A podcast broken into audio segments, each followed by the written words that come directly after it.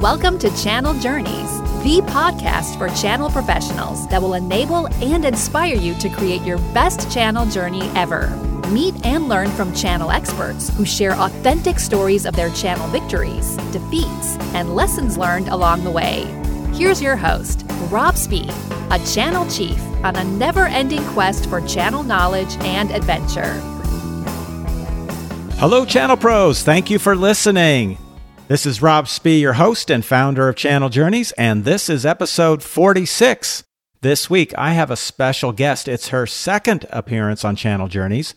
She's been working secretly on a new venture since we last spoke and just announced the launch of her new channel marketing automation company. And before we get to today's guest, I want to talk about my sponsor, the Channel Institute. Channel marketing has always been a difficult area for us in the channel. We really don't have enough professional channel marketers, and not enough partners have channel expertise. Well, the Channel Institute is tackling that problem head on with two online channel marketing courses that are great for both channel marketing professionals at vendor companies, as well as for marketing professionals or those who are responsible for marketing at your partner firms. So the first is a certificate in channel marketing. And here you can learn all the fundamentals and best practices in things like creating a value proposition, doing campaign planning, and how to measure your marketing return on investment. The second course is a certificate in digital co-marketing. This really builds on the first course with best practices in building and running digital campaigns from everything like lead nurturing to leveraging content and social media. So, two great channel marketing courses where you can get your certifications. And we've got a special offer for you, Channel Journeys listeners, that I will tell you about at the end of today's show.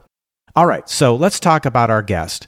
Our channel maven is none other than Heather Margolis, and you heard her first on episode 15 Five Ways to Improve Your Channel Marketing. And if you didn't hear that one, go back and listen to it. It's a great episode. In today's episode, you're going to hear some engaging conversation on the evolution of channel marketing.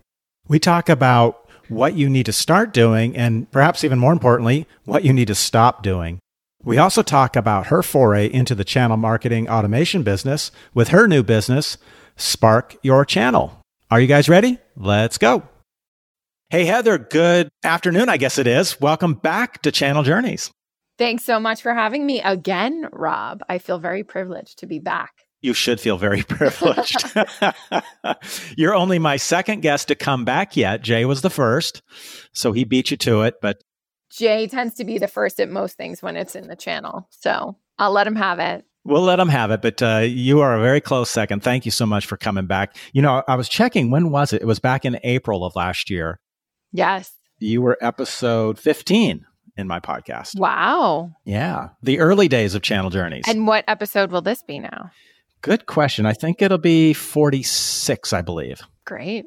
Yeah. Good for you. Yeah. It's been great to see all of the amazing exposure you're getting and so many cool people. And I'm psyched for you. Channel Journeys is definitely making its mark. Well, thank you. It's been a ton of fun. I get a lot of great feedback from listeners and have met so many fun and interesting people by doing this too. So it, has been fantastic. You know, I, I was going back and listening to our your first podcast, and it's funny because towards the end you mentioned that there might be something brewing. I had no idea what it was, but now we have a clue. Now everyone knows. Now everyone knows that you were about ready to to spark something up. Yes. I launched a second company, totally separate entity from Channel Maven. It's called Spark Your Channel. And we really are focused on helping partners drive demand with their vendors by leveraging multimedia content and their own marketing automation tools. So I want to dive into that, but let's push that back a little bit because I want to perhaps take a look back and you got started with Channel Maven 11 years ago or so. 11 year March 1st is our anniversary. So 11 years ago. Wow, coming up really soon. And social media was coming on the scene. I think you were really big on the social side of helping people leverage social media for channel marketing. But I want to take a journey of, of demand gen and, you know, kind of how it's progressed since then. And there might be still some tried and true channel marketing that we still do. Probably a, probably a lot of the old school stuff just doesn't fit anymore. And people might still be trying it and wondering why they're not getting any results. And then right. what's new on the scene too, which I think will lead to why you created Spark in the first place. Absolutely. So I think there have been evolutions happening at the same time. The first with the channel is a decade ago, we were all talking about the cloud and moving to the cloud. And that has completely changed the way we drive demand with partners. So a VAR is was more than happy to co-brand a piece of content whereas a managed service provider isn't they want to talk about their services and they're not talking about the vendors they work with or the hardware that their solution is built on they're really talking about themselves so co-branding does not exist when it comes to MSPs. They don't want to slap their logo on something that is 90% the vendor's content. The other evolution, of course, is the evolution of demand gen. So 10 years ago, we were more willing to open an email and give it some thought. And now, if I get an email from someone I don't know, I'm deleting it before it's even, you know, settled into my inbox. So it, it really tends to be more about connecting on social and having a relationship with someone based on your reputation and and what you do know about. And there's also been an evolution with content. So instead of reading a 15 page white paper we are watching you know under 2 minute videos that are educating us more about what's going on with our industry. The line of business manager is also now the decision maker. So instead of speeds and feeds and pretty pictures of storage arrays. We're talking about content and talking about business outcome within our content and how that business outcome is going to help the line of business manager. So the HR person wants employee retention, the finance team wants higher revenue, lower cost, the marketing team wants more engagement, the sales team wants more revenue. So it really all of our content needs to talk more about a business outcome, which may mean having multiple pieces of content from multiple different vendors that the partner can put their customization around and then send out in their own marketing automation tool because mar- partners believe it or not are getting better at marketing and have their own marketing automation tools. At the very least they can afford something like mailchimp or hubspot which under 2000 connections or contacts is free. Heather finally the channel's getting a clue about marketing finally well and i think some of it is forced right we have all these new email regulations GDPR and the California Consumer Privacy Act, which are making it so that unless you want your partners getting fines, you need to make sure that they are driving demand the right way and sending email the right way. All right. So you gave four big items of evolution. Can we break those down a little bit? Sure. All right. So co-branding doesn't fit. Now co-branding, that's been the the staple of of through partner marketing, right? You you put up your your cheat sheets, your your flyers, whatever. Right. you just, hey, partner, put your logo on it and send it out. Exactly. Is that dead? Well, I think it should be. You're ready to kill it? Yeah, big time. I think some vendors are still doing that.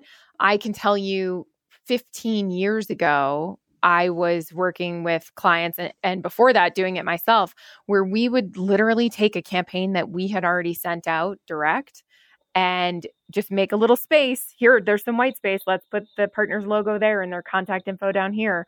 And more than ever, the customer cares less about the vendor and their reputation and cares more about the company they're actually doing business with. So, putting content together that talks about a business outcome that doesn't have the vendor's branding necessarily. Maybe there's a small logo, but it doesn't look like it came off their website and has the overarching value proposition, not just you know award winning storage company or uh, or you know best in class servers it's much more about what business outcome is that end customer looking for and how can the vendor put content together that the partner is willing to use because it's great if you talk about your brand and your messaging. But if the partners refuse to use it, nobody's going to see it anyway. So you just wasted $2 million on a platform and content that no one's using. So for the partner, that's a big challenge because it used to be, well, I know a lot of partners like, what do you do? Well, I'm an IBM business partner. Mm-hmm. Well, what makes you different? Well, I'm the best IBM business partner. Right. In Miami. In Miami. but this is putting a lot of onus on the partners then to come up with that value add. What's their value prop? listen, we work with partners all day, every day, in addition to our vendor clients. And I know that some of them are still behind the eight ball a little bit, but demand gen in general is much easier than it used to be for a couple of reasons. One, we're changing our habits. So the solution provider who is in their 50s or 60s and owns a business and they have maybe two employees they're still on Facebook all day every day looking at the grandkids and and their kids. So their habits of being more adept online are improving. We also see a lot of these platforms getting stupid simple. Like I could put HubSpot in front of just about anybody and they would be able to figure out how to send a mass email. Well, I figured it out. So there, there you go. Case in point. exactly. All right. So email marketing. People are not opening up their emails. GDPR has made it really hard to, to have a list that you can send out with get, without getting or being at risk of getting fined. So what does email marketing look like today? Where does it fit?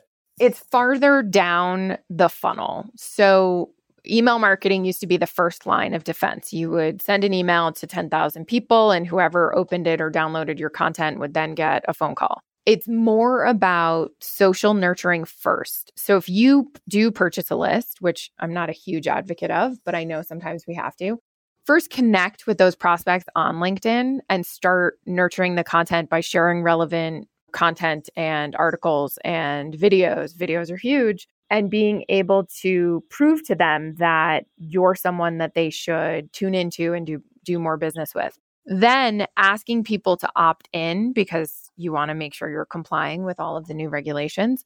And then instead of sending an email to 10,000 people, maybe you're sending an email to 1,200 people, but they're the right 1,200 people and they have raised their hand to say, Yes, I'm interested.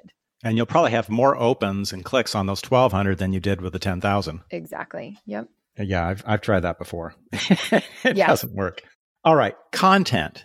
So, does the old content, you know, writing articles, blog articles, that type of thing, is there still a place for that, or is it we should just focus on video? No, I love blogs. I think blogs are great. I think it's it's a good way to transfer a lot of information. So you need to think about your audience. If you're trying to talk to salespeople, they are not sitting down to read 800 word blog. And by the way, blogs have gotten shorter. So we're now saying five to 600 words for a blog, but have it heavy with links to more information. So if you're talking about IoT, you can link out to articles about IoT as opposed to redefining everything that everyone's already said a million times. I think content like a 15 page white paper, yeah, that probably uh, is no longer relevant as a demand gen piece. I think mm-hmm. once you have someone as a customer and they're depending on their IT team's knowledge of your solution, they may want something super robust like that. But probably not. Probably a three to five page white paper or um, ebook with lots and lots of pictures and links to more information, and maybe even a video embedded at the beginning of it. Mm-hmm. Is that a good, what we used to call lead magnet? So I have taken down all of the gates on Channel Maven's website because in 11 years, with all of the content that we had where we were asking people to fill out forms, we probably in 11 years probably got a thousand downloads.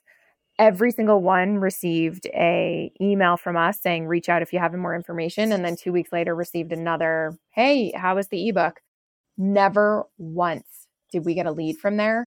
But when we took the gates off, and just in general for having all of our free blog content, people would reach out to us and say, I read all of your content and all of your blogs, and I want to have a conversation. But it was never tied to us reaching out to them. I think if you're going to do inbound, you really need to commit to it and be okay that you don't know who's reading your content. And that's all right because if they really need you, they will reach out. Interesting. Really interesting. I, I bet there are a lot of people out there who still have those gates up, thinking that's gonna that it's required to to get that lead and, right. and be able to follow up on it. Yeah, and, and that probably goes to how we do our research these days, whether we're consumers, business or personal consumers. We don't want people tracking us down just because we wanted to read about a product or a something out there. I can almost hear people's eyes rolling in the back of their head when I hit send on that email that says, Thanks for downloading our ebook. Let us know if you have any questions.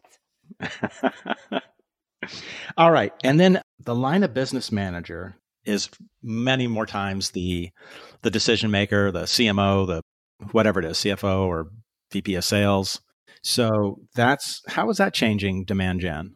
It it used to be first of all things like website syndication when we used to syndicate our vendor websites out to all of the partners you know, I worked for a very large storage company early in my career and I owned that program. So we used a platform where we would pull all of our website content into a hub and then we would let partners syndicate that onto their website within a container page. We went like 20 pages deep and the uh, today and that worked then because people were shopping on websites and looking at pictures of storage arrays which by the way still sexy if you're in IT but if you're a line of business manager, you look at that and think, I don't care what it looks like. I'm never going to see it. So for the line of business managers, it's much more about what's their business outcome going to be. Their team's going to sing kumbaya every Friday morning and their customers are going to be thrilled and send them more business and they're going to make greater revenue and much lower cost. That speaks to business outcomes that technology helps to support versus I love my technology. Like no one's going into the data center and hugging their storage array. I remember that content syndication and it was just all the speeds and feeds and product pictures and technical jargon and stuff that And every month they would give us metrics. Look, four people were on one of your partners' website. And I'd say, Great, yeah. which partner? And they said, No, no, no, no. Across all of the partners you give it to, four people visited their site. it's like, okay, that's good. Yeah. Maybe not so much. Not so much. So what other things maybe people can stop doing these days from a partner demand gen perspective? I think helping your partners, one thing they should stop doing is forcing their partners to email their audience multiple, multiple times. So mm-hmm. when we talk about marketing and demand gen best practices, we talk about first nurturing on social and then sending out an email. And within that email, there's great content and education and request to opt in. And from there, you can start sending a newsletter or something to that effect. When we're forcing our partners, partners today work with 10 at a minimum different vendors. If they're having to send one email with one piece of content from each of those 10 vendors to the same exact audience, so that audience is getting 10 emails, we are teaching partners the absolute wrong way to do demand generation. So I, am kind of embarrassed because it wasn't that long ago that we had the marketing automation tool set up with here's your campaign in a box and it's got you know the seven emails that you're going to send out one per week and we've carefully scripted it for you to to maximize response. Right. It didn't it didn't really work that well. It doesn't because what you're doing is training the prospect or the end customer that when they see that email from that partner they know to delete it like I know every one of us does. We wake up in the morning and we know which emails to delete. Yep. Without even opening them. And you're basically training your, pro- maybe they open the first one, maybe they open the second one. But when they realize that it's not super targeted to them and it's not personalized, it looks like the vendor, even though the partner is sending it, you're training that prospect to delete it. So I bet I haven't done this, but some of my friends who are numbers geeks, if you're listening to this, let me know I bet if we looked at open and click through rates, if there was a spike early on for that partners list, it totally diminished after five weeks of that. You know what the funny thing is, Heather? I I have those emails that I come in every morning and I and I know which ones to delete, but I don't unsubscribe. Yeah, I mean that's a I'm the exact same way. That's a laziness thing for me. I think some of it is I read the headline, and if it seems like it's something new or interesting, then I will read it. I'm trying to think of like one of my, oh, I should read that. But yeah, otherwise, um, it's just laziness to actually yeah. have. It's so much easier to swipe your thumb across it on your smartphone than it is to open it, go to unsubscribe, click unsubscribe, tell them why you're unsubscribing, tell them it's okay, and that you know you're not mad at them, but please don't ever email me again. Well, we should we should point out there's a big difference though because if you get an email from Channel Maven, from Channel Journeys, from Spark yes, Your Channel, read those. You have to read those. but I think you and I are pretty. First of all, we both post on social as well. So if someone does want to unsubscribe from our email, they're still going to see it on social if they want to. Yes. And we send out one email per month. That is it. Yeah, that's that's pretty sparse. So you're but you're communicating it's a newsletter and it's aggregating all of the information that we would be sharing over the course of the month. Yeah. Well, that makes, I, I send out a, well, now it's biweekly. I, the only newsletter I have is, hey, here's the latest podcast, which, which I do every two weeks. I don't do anything beyond that. But I think too, I mean, you're doing the right things. You're then posting it on social. You're you're someone who's recognized. I think it's different for a partner. So our vendors, when they communicate to partners, partners have more than just opted in, they have bet their business on your solutions and products. So when you're in channel marketing and you're marketing to your partners, your open rates are and click-through rates are going to be much healthier than when you are saying to a partner, here's some great content, go email everyone you know. Those emails are definitely sales emails and they're going to get deleted. So this makes me wonder as a vendor, what the heck can I do to help my partner because if these old ways, these old tried and true techniques don't work that we've been doing for years and years, what what can I do as a vendor? What should I be doing as a vendor to, to help these partners? Even though they're starting to get some marketing prowess, they mm-hmm. they still need help from us and support from us. They do. And I would actually advocate for more human intervention and less money being spent on a platform. I think it's important that partners have access to multimedia content that's video, webcast, podcast that they can customize. So we used to a decade ago give partners a quote unquote webinar in a box. And when we were giving them a webinar in a box, there was an invite, there was a thank, you know, don't forget to join, there was a sorry we missed you and a thanks for attending. Where both of which got the link sent back partners have no platforms to be able to host 100 people on a webinar. They don't feel confident enough to be the MC. They're not Rob Spee. They can't just get on and and have the radio voice and start talking about the business pain points and outcomes that the prospect wants. So being able to give the partners a webcast or a podcast that they could at least do an intro and outro or or customize somehow is super beneficial so that the partners can then post it out to social, send it off in a one off email to somebody they've been talking to, send it out in a text. As they're walking out of a customer meeting, they should be able to, to text that customer and say, here's that video I was talking about. So, really being able to give them that multimedia content, but then also supporting them with a concierge or their channel account managers or their field marketing managers, where they can post uh, send multiple pieces of content out via email. So if partners have their own marketing automation tool like a Mailchimp or Constant Contact or even CRM tool like HubSpot and Salesforce, showing them how to set up an email that they can send out with multiple pieces of content. Here's a video from Google, and here's a one pager from Ribbon, and here's a, a three page ebook from NetApp that all talk about the same pain points and business outcomes, that's how we're really going to support partners in driving demand. Is is there video content that a vendor can provide that a partner can use? Because you talked about you know co-branding, why reasons why that's not working so well. Is there a, is there any type of can video they could use? I think the vendor's content needs to be more about the pain point and less about them as a vendor and their messaging. So some of our vendors do a great job talking about, let's say, business continuity.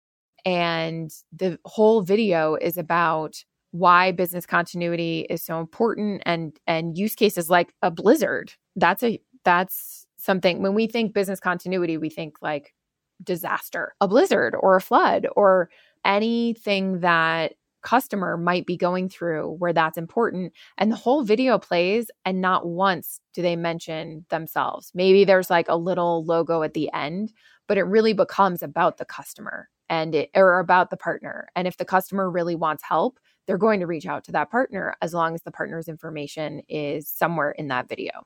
Do you have any other stories of kind of like excellence in modern demand gen? Examples of what you're seeing? So I think if you look at with partner demand generation spend as a bar graph where everything's piled on top of, so you have your through marketing automation tool, you have your content creation, you have your marketing concierge or channel account managers, and you have things like MDF spend as well. I think we need to sort of flip less on platform, more on on human intervention. So the the content, um, the concierge, the the channel account manager, but then also turning things with MDF from instead of golf events. Can we please stop doing golf events? And hey, I'm going to one in a few weeks. Come on. Yeah, I bet. And I bet you're not paying for it because somebody's using their MDF. And flip that to helping the partners use account based marketing and retargeting and search engine optimization and use MDF to pay for their marketing automation tool so that they are compliant with all these different regulations and they're not they're not alienating all of the people that they're trying to communicate to by logging in and out of 10 different marketing automation tools. You mentioned account based marketing. Has that come to the channel? Are you seeing partners starting to do that? Yeah, I think we've seen, we've had a couple of hiccups and we're trying to figure out what that looks like. So, account based marketing is obviously pretty expensive. Enabling all of your partners to be able to do that is a huge challenge. So, two ways that it can be done. Either you decide and designate certain partners get to focus on certain verticals. So, you know, this large national partner is going to focus on financial services in the country. This small regional partner is going to focus on healthcare in Florida. So, designating that the money that you are spending is going to different partners differently. Mm-hmm. The other thing that we have seen a lot, and and we also have implemented a couple of times, is the vendor does a mass ABM campaign. So they're spending, you know, hundreds of thousands of dollars on on ABM, knowing that they are giving those leads to partners who have done X. So like right. if we see that our partners are active, they're doing demand gen with us, they're spending their MDF intelligently, we will then give them leads that come out of this ABM campaign. Yeah, yeah, and that's closer to what we're doing as well. Okay, so you've outlined uh, evolution of demand gen let's get to why you thought there was a need for a new marketing automation solution. What led you to start this new venture, Spark Your Channel? We just kept talking to our vendors who years before we had suggested a bunch of different through channel marketing automation tools to. And they would say, our usage is horrible and we don't know how to increase usage. So then I went out and talked to probably at this point, you know, it's been almost a year, probably a hundred different partners and said, why aren't you using these platforms? And they told us, I have my own marketing automation tool. I don't want to load my list somewhere else. It's more about the vendor, less about the business outcome. Um, or I just don't have the resources or bandwidth. That seems so complicated. Like there's so many steps and so many pieces. So that's what sparked the idea, pun intended. and you've just launched this. What what's different about your approach? There there are a lot of different marketing automation tools that are out there. What what are you doing differently? The first is we allow partners to customize or personalize multimedia content. So the partner puts an intro and an outro on video, webinars, and podcasts. The challenge has always been if the partner sends a vendor video, the person never looks at it right when they get it, whether it's on social or via email. And we were finding that a lot of leads were go were going back to the vendor. So if they sent a video from Google that they had no contact info except in the email, the prospect would go back into Google's website and it would become a direct lead. So the partners are able to customize multimedia content. There is also no email. So they can customize an email inside of Spark Your Channel, but they're not sending email from there. Our customer success team is helping them get up, getting up and running on their own marketing automation tool or they have their own marketing automation tool already and we are helping them hyperlink to the content. So another thing we heard a lot from our vendor clients, well, our partners log in, they customize something, they download it and they take it to their own marketing automation tool. And I said, "Great, how do you track what happens then and they they can't. They can only track how many downloads the partner is doing. So we have the ability to track the number of opens and clicks from piece of content that they are using. So they can put it anywhere. They can put it in a newsletter or an email or out on social and we can still show the vendor how many clicks that piece of content is getting.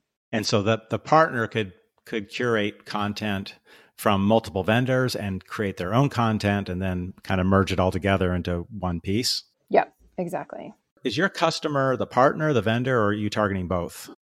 Our customer, the person who's paying for this, is the vendor, but we are 100% creating Spark with the partner in mind. That's mm-hmm. that's been the challenge I think in the past is that the platforms aren't thinking about the partner's business and making sure that their business practices are benefiting their overall long term goals. Interesting. So um, you mentioned like a podcast. So is that something vendors should be thinking about creating short little podcast clips that their partners could use and put intros yes. and outros around? Yes, absolutely. And that it's also great exposure for the vendor direct content. So if I'm a CMO who's creating all of this great content that my channel marketing team is asking me to partnerize, but then it never gets used, I have challenges with that. Now there's even more exposure. So, you know, with a podcast, there's an intro and outro.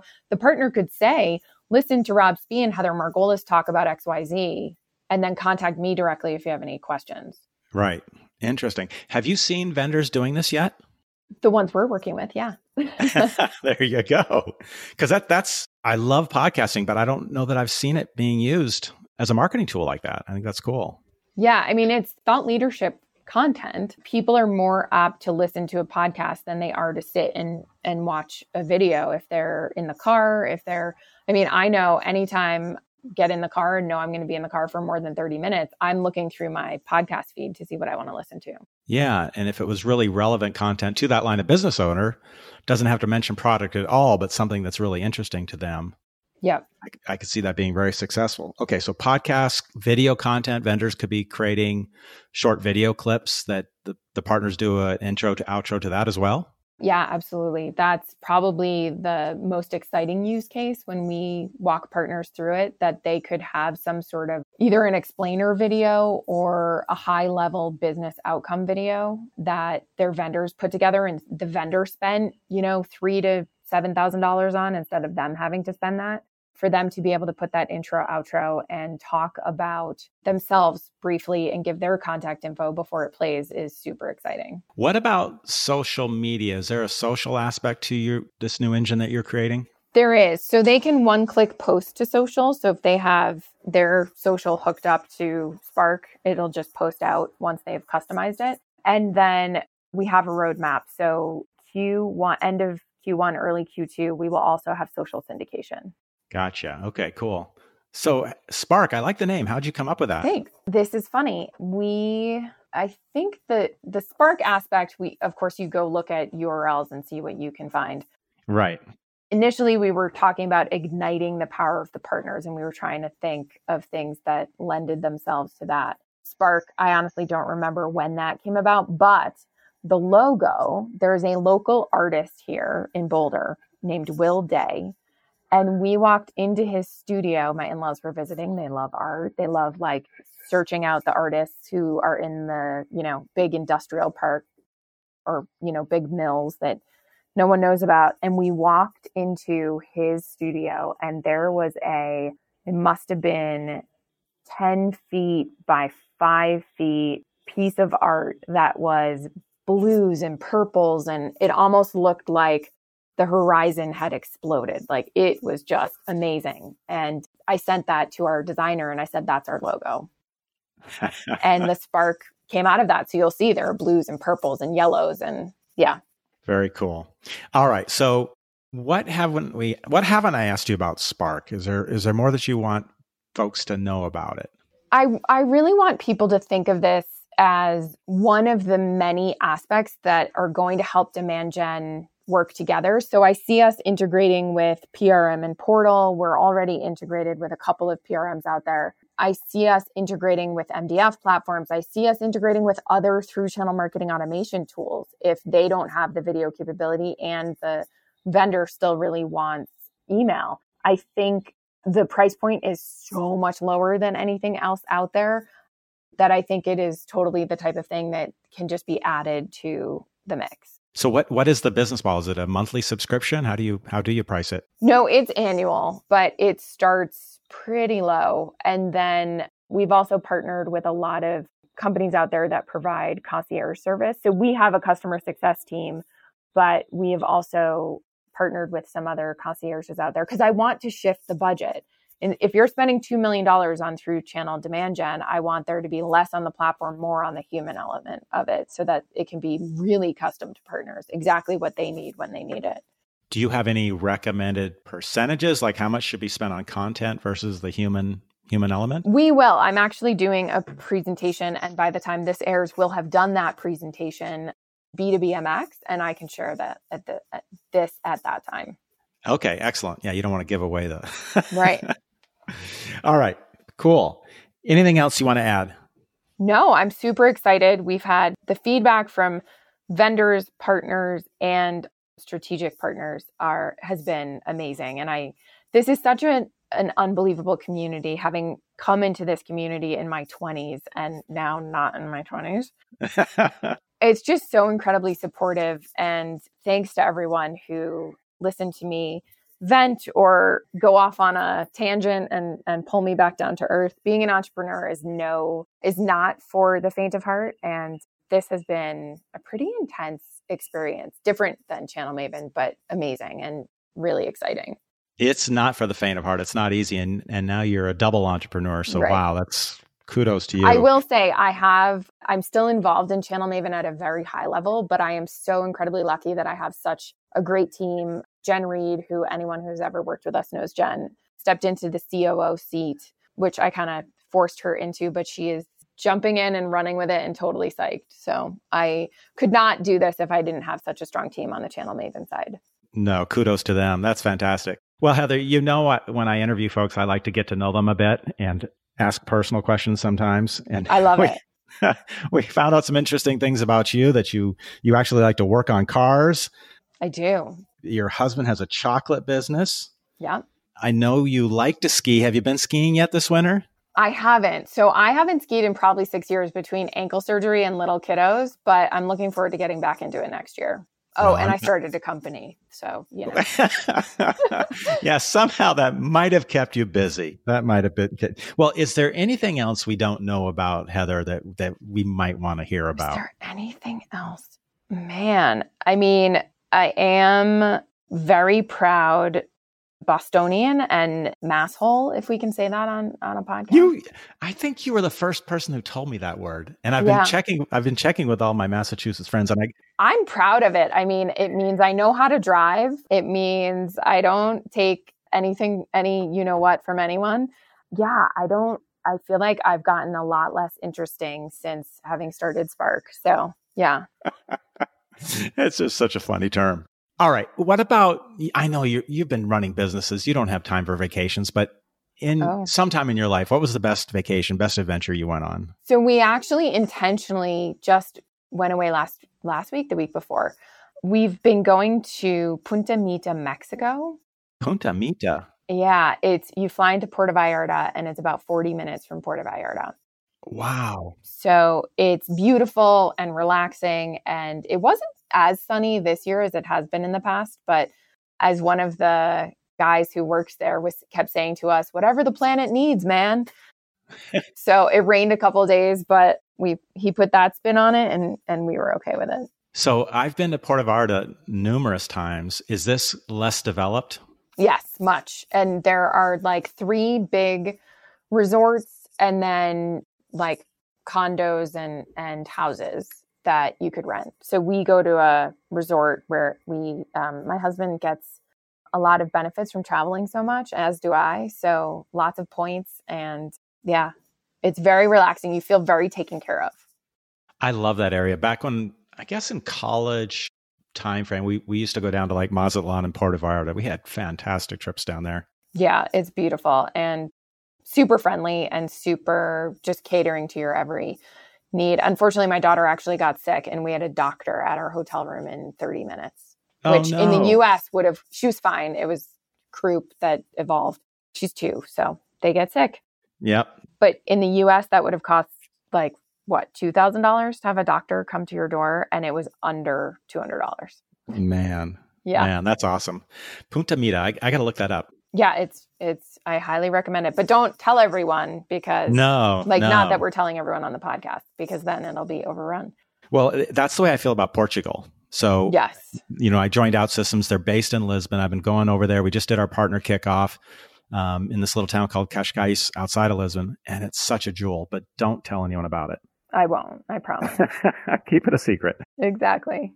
All right. Well, Heather, congratulations on Thank the launch of, of Spark Your Channel. So cool. I really hope that you are super successful with it. Oh, and people can go, what's the website that they need to go to? It is sparkyourchannel.com and be sure to go to the solution area and check out our great videos. You got a great video. I, I saw it. I liked it. we better have a great video, right? If we're promoting video as marketing. Absolutely. And if they're interested, do you have what's the the model? You have a demo? How do they how do they get to know the, the solution? There's been a ton of interest even in stealth mode. So we're just trying to be really cautious with our time and and making sure that the vendors we're talking to understand the benefit of helping you know flipping this model a little bit so it is Yeah. a demo we are pretty exclusive and restrictive on who we'll give a demo to but we want to make sure that it's the right thing for their business All right, excellent. Well, Heather, people know how to find you. Thanks again. Congratulations. Thanks for being back on the show and can't wait to track to see how you're doing with this. thanks for having me thanks everyone All right. Bye bye. All right. There you go, guys. Some great tips from Heather, especially what we need to stop doing, like the classic 10 stage email campaigns. And I'm eager to try out these new co marketing techniques like podcasts and video clips. Eager to see how those work out with the channel. And if you want to learn more about channel marketing, head on over to thechannelinstitute.com and check out those two channel marketing courses I mentioned at the beginning of the show. And you'll get an immediate 10% discount off the courses and really any course just by entering the discount code Journeys2020 at checkout. Well, that's it for today. You can find all the show notes at channeljourneys.com backslash CJ46. There you can also subscribe to our show and be sure to subscribe wherever you listen so you don't miss a single episode. And also, if you're enjoying the show, please leave a rating and review on iTunes. That would be very helpful. I will see you next time on Channel Journeys when we're going to jump over to the partner side. I'll be speaking with Peter Wolf about how he transformed his service business into the subscription model. Until then, have an awesome channel journey. Thanks for listening to Channel Journeys. For show notes and other Channel Journey podcasts, visit channeljourneys.com. If you liked today's show, please forward it to your channel friends and be sure to tune in for Rob's next channel adventure.